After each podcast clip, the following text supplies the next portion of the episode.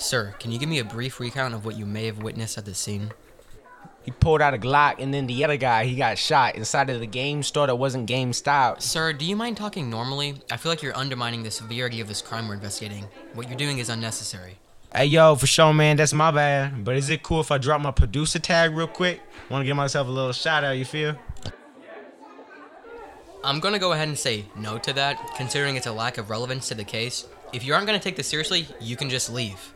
Man, you need to cool your roll. I was just getting started on this shit. So I saw a dude walking to the store. And I was at the jewelry store across the streets trying to cop some prime jewels for my bling, you know what I mean? And out of nowhere, I heard three distinctive gunshots. It was all like, bop, bop, bop. Glass was breaking and shit. It's kind of funny because the store had some cheerful ass music playing too. Well, sir, uh, that roughly matches what we've gathered as what happened, too. So what I'm really asking is... What the fuck? Get down! Shit, I'm hit!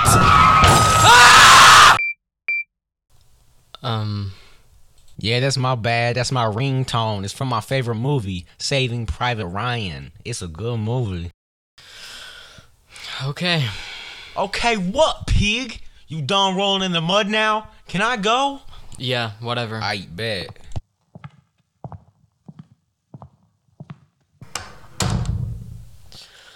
Jesus Christ.